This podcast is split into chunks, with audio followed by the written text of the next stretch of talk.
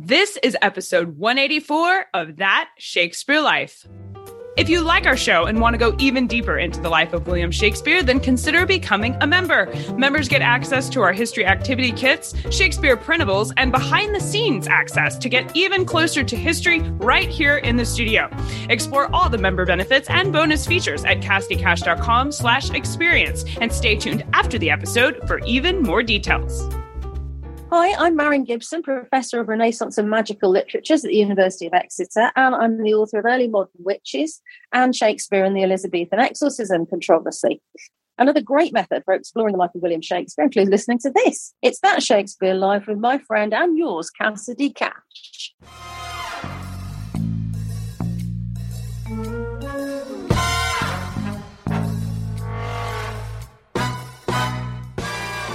Elizabeth Styles did have a rat named Philip that she nursed with blood.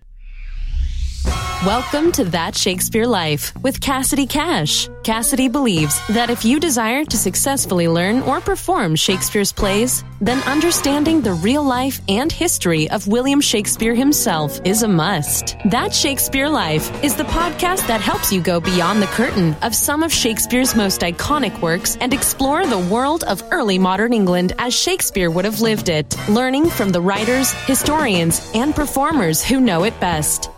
And now, here's Cassidy. In 1606, as Shakespeare staged Macbeth, James I had published his book on witchcraft and the supernatural called Daemonologie. And witch trials were rampant across the UK, bringing women of all ages and classes to court for acts of anger, revenge, and even mental illness, all of which called them under suspicion of evil magic. The presence of witches on stage was not merely theatrical for Shakespeare's plays, but also represented a cultural reality for turn of the 17th century society, which witches, spells, magic, magic and the consequence of delving into the supernatural were active in the lives of Elizabethan England.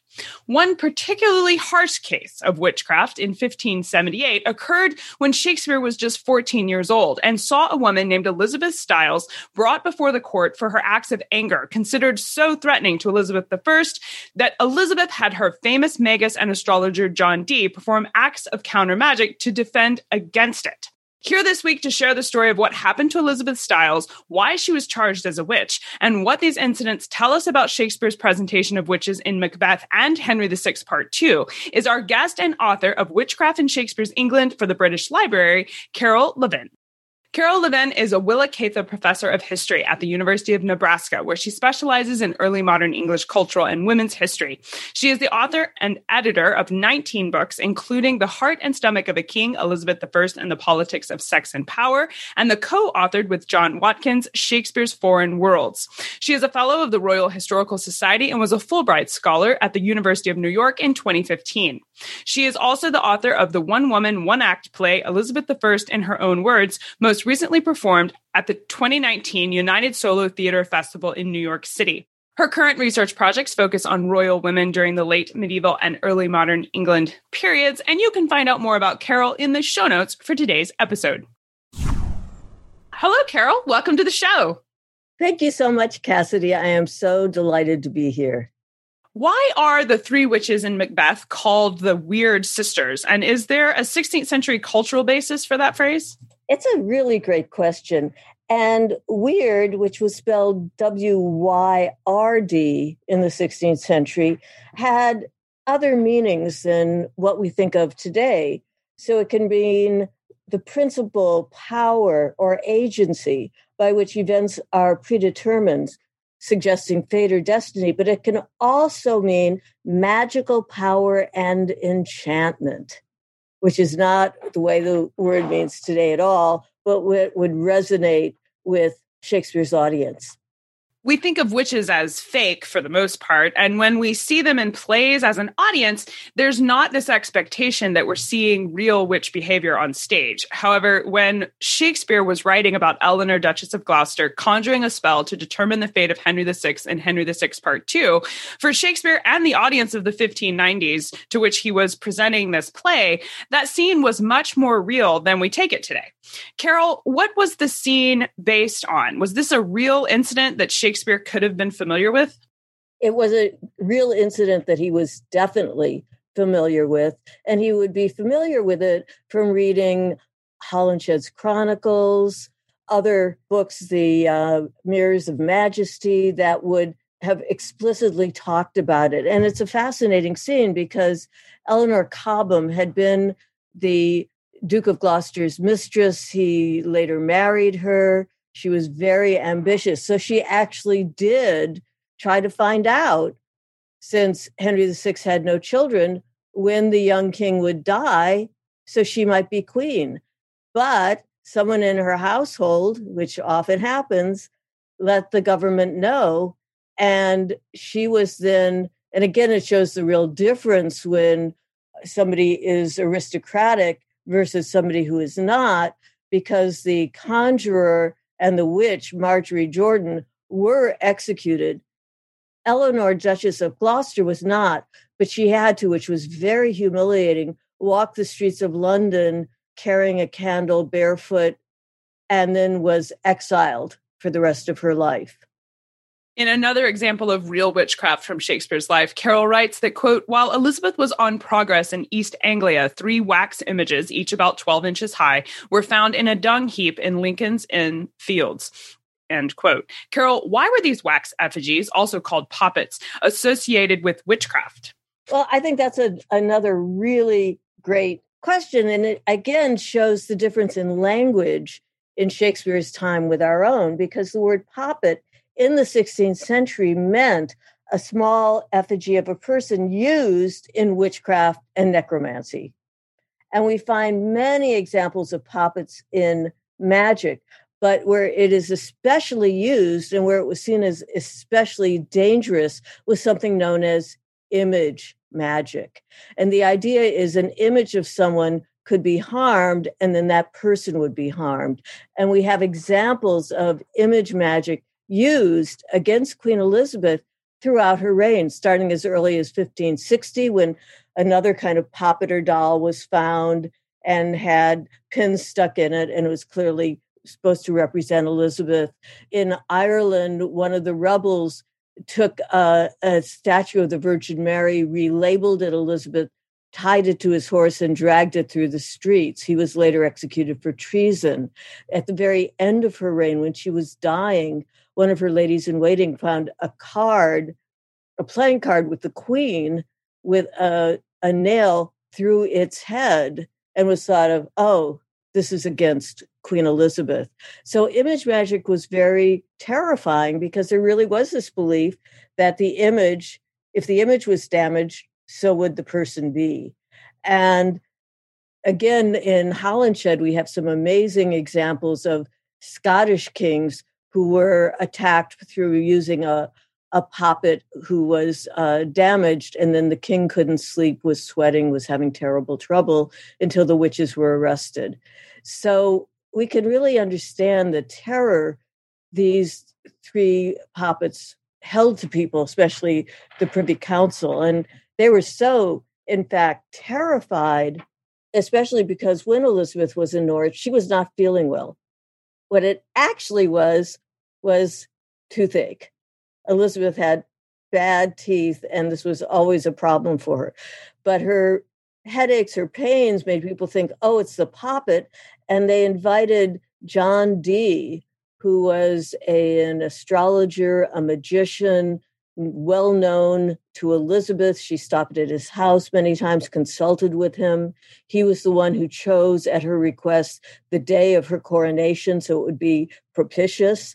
And Dee was asked to go to Norwich and do something with the Queen to kind of lift any spell that was put on her why was someone able to find them in a dung heap? This was surprising to me because I didn't know if dung heaps were regularly inspected or it just didn't seem like a place people would be looking around. I don't think it was inspected. I think somebody was just kind of wandering around there and maybe thinking, oh, maybe somebody threw something out that would be valuable. Okay. And it's kind of funny, I know, because I've, I've found dung heaps when I've been doing research. I found them on a number of occasions in court cases. Oh, the body was buried in a dung heap. Oh, somebody used the dung heap. So I was kind of I'm kind of amazed by it too because you don't think that's a place where people are going to go exploring, but apparently someone did and reported this to the Privy Council and they were terribly upset. In the end we don't know who made them. That was never actually found out. So how did they identify the effigies as having been made for Queen Elizabeth specifically? Well, one of them was clearly a woman. I think had the name Elizabeth on it and had a little crown. And then they thought the other two were her close advisors, possibly Sir William Cecil and uh, Sir Francis Walsingham. We can see the pervasive mindset concerning witches in Elizabethan England from these examples. But when it comes to the case of Elizabeth Style in 1578, what did she do specifically that brought her to court over witchcraft? Well, Elizabeth Style was known for her kind of bad behavior. And there were several in the 1570s, several accounts of this, things that she had done, and we can talk about that more in a moment. But a very wealthy person, uh, Richard Galis, was very upset with her around 78, 79. And then the Privy Council heard that one of the about her, possibly because Sir Henry Neville or ne- Neville, who was a Justice of the Peace. He had been in the bedchamber for Henry VIII. He had served in Parliament. And he was in regular correspondence throughout the 1570s with Sir Francis Walsingham. So the Privy Council apparently heard that there were Elizabeth Styles created poppets that were similar to the poppets that were found in the dung heap. And though she had not created those, there was the fear she might have and they the privy council really encouraged neville to investigate and this was as i say at the same time that richard galis was very upset with things that elizabeth styles had done and so that kind of pulled together and elizabeth styles and several other women accused of witches were brought to windsor castle to be investigated. Carole writes that the neighbor, quote, immediately blamed Elizabeth Style for the illness. Carole, did Elizabeth Style already have this reputation as a witch before she was brought to trial? You mentioned that oh, yes. was upset with her. Was he upset with her over witchcraft? Oh yeah, she had a well, she had a reputation of being cranky, antisocial, rude, precisely the kind of woman you wouldn't want to be around, wouldn't want to be begging from you in the reports, she was described by her neighbors as, quote, lewd, malicious, and hurtful to the people and inhabitants thereabouts. Apparently, she liked to threaten people, her neighbors, especially, you know, and again, and we'll see it in Macbeth, the idea of mischief following anger. But she liked to beg, ask people for things, and would be angry if they didn't give them. So their fear of her helped her for a while to get things, but then really bubbled over. And there were numerous instances of threats, of, of spite, of village people having interactions with her and then suffering from pain or illness. There was even said somebody went mad because of what she did. And also, apparently, people knew what she could do and she also offered to curse someone for a modest fee. So she was certainly had been known for this before it all ended up in her being brought before Sir Henry Neville. This had been going on for some years. Previously on that Shakespeare Life, we've discussed various tests that were done to determine if someone really was a witch or to test if someone was behaving under the influence of magic. Carole, in the case of Elizabeth Style, were there specific tests done to determine her guilt or innocence? Well, as I said, she clearly did mischief following anger, which we see in The Witches in Macbeth too. But also, the way we know about Elizabeth Styles is that there was uh, in 1579 there were actually two pamphlets. One was an anonymous pamphlet and then richard galis's son also wrote a pamphlet and that's uh, really really interesting. Galis himself had been was a former mayor of windsor. He had been elected mayor three different times. And so he certainly was powerful in when he was one who was bringing her to trial. So from these pamphlets, we know that Elizabeth Stiles had a witch mark. And witch marks were one of the things that you could tell someone was a witch. And the idea is, and they would usually get a board of matrons to search a woman to see if she had a witch mark. Sometimes they were done by, especially in the 17th century, by professional witch finders. But it would be a mark on her body, and it would be what the devil put on her body to kind of seal their deal that he would help her. It also was sometimes the witch mark would be used to nurse the familiar. And in fact, Elizabeth Stiles did have a rat named Philip that she nursed with blood. So the witch mark was definitely another way they could tell she was a witch. I would just add, Cassidy, that I think witch marks I think any, especially older women, any woman they found if they searched, they could find something they could. Well, that's what I was thinking. Like that could be anything from a birthmark to you know an oddly placed freckle. That's you can see where that's there's not really a lot of foundation for that in the modern mindset. It seems. One of the things that was sometimes done and we, we see it in the 17th century witch finder Matthew Hopkins. But he said, well, witch marks have no feelings. And he had this thing that he would kind of prick women and they'd be yelling and screaming. And then he'd do it on the witch mark and they wouldn't have any feeling. But it actually was a retractable needle. oh, it was a trick. Was oh, a, no. Yes. And Matthew Hopkins in the mid 17th century was responsible for hundreds of people, mostly women's deaths. Carole writes that Elizabeth Stiles claimed that two women had gotten her involved in witchcraft, named Mother Devil and Mother Dutton, some rather unfortunately named at this point in their trial. But Carole, why are these women called Mother? That seems an interesting title. And what was the image magic they were supposed to have practiced? So, Mother was used as respectfully, but usually actually mock respectfully for older, poor women who are uneducated. It was the term that was used. But I also think it's kind of interesting because it also suggests connections, family connections that weren't actually there. And I think you were, Cassidy, asking earlier about the weird sisters.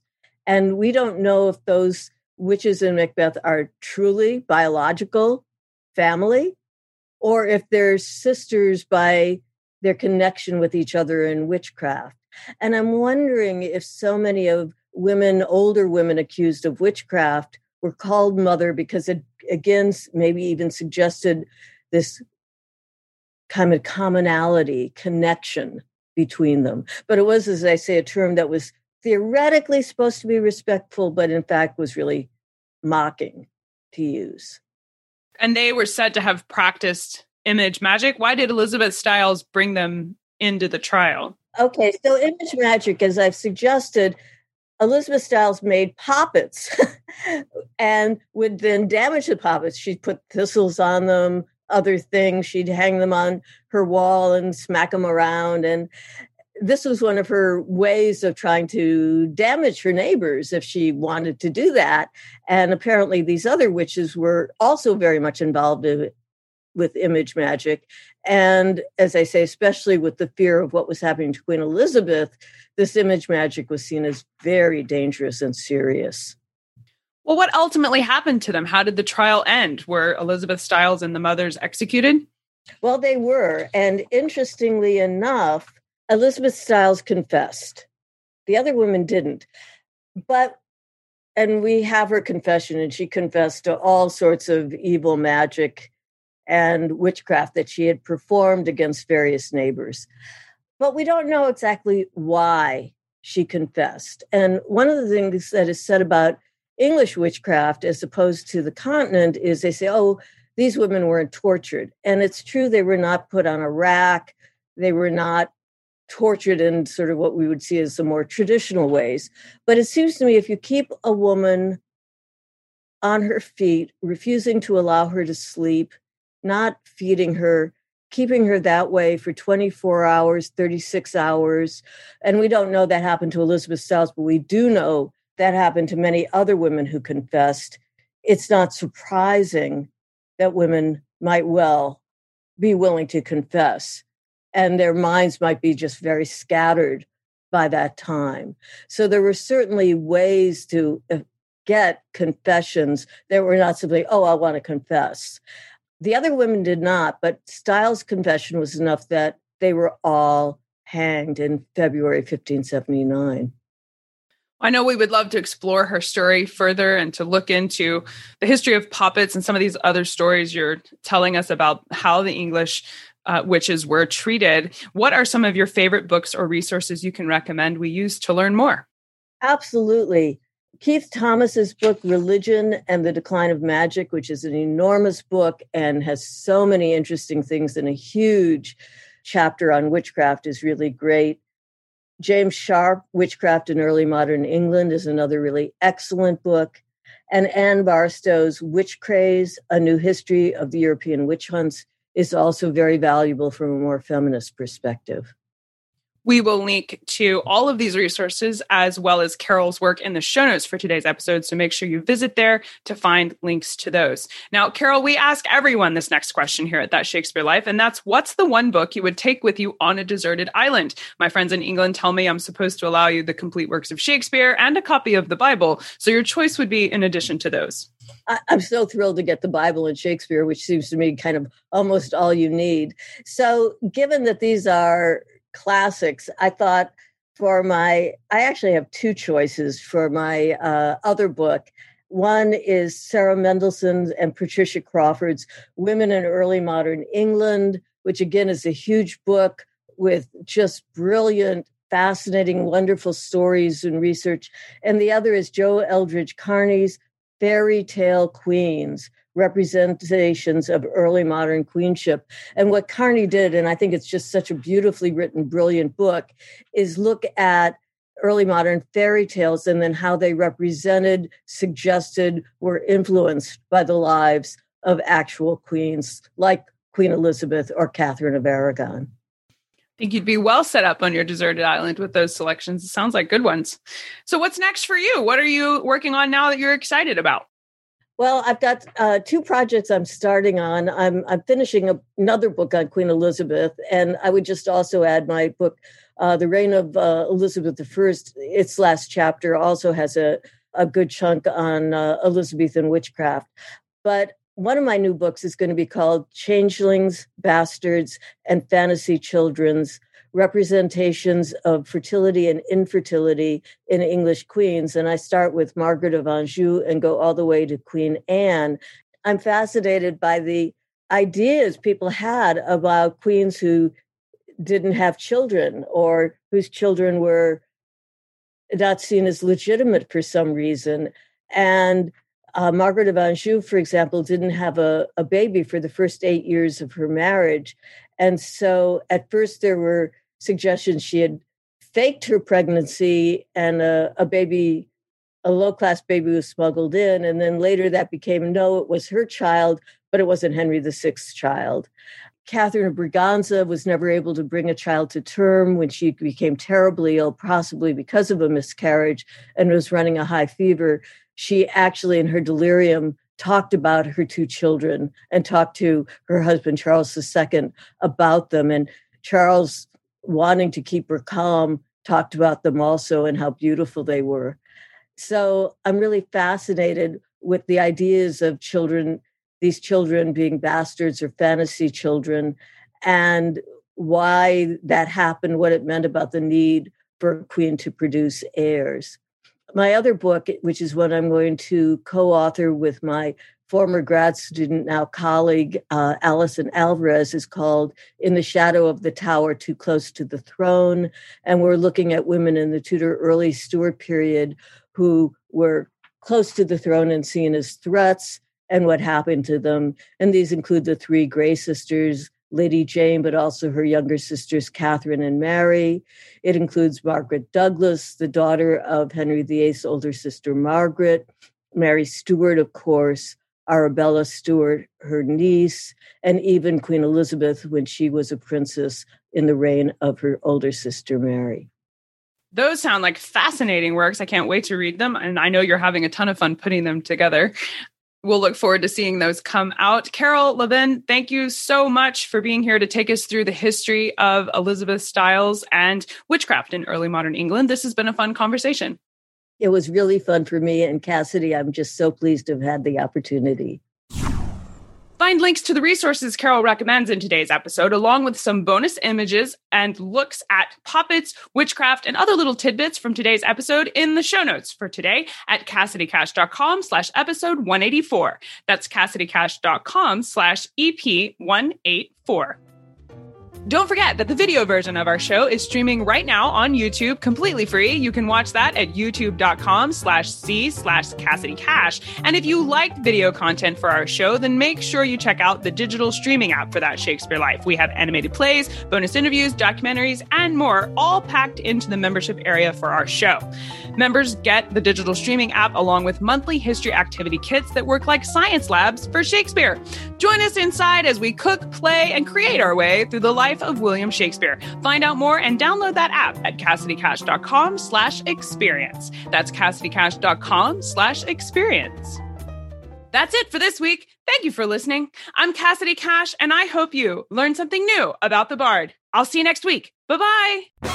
Thank you for listening to That Shakespeare Life. As always, the best conversations happen after the episode over at CassidyCash.com. Become a part of a vibrant Shakespeare conversation by adding your voice over at the website. Until next time, remember, when you want to know William Shakespeare, you have to go behind the curtain and into That Shakespeare Life.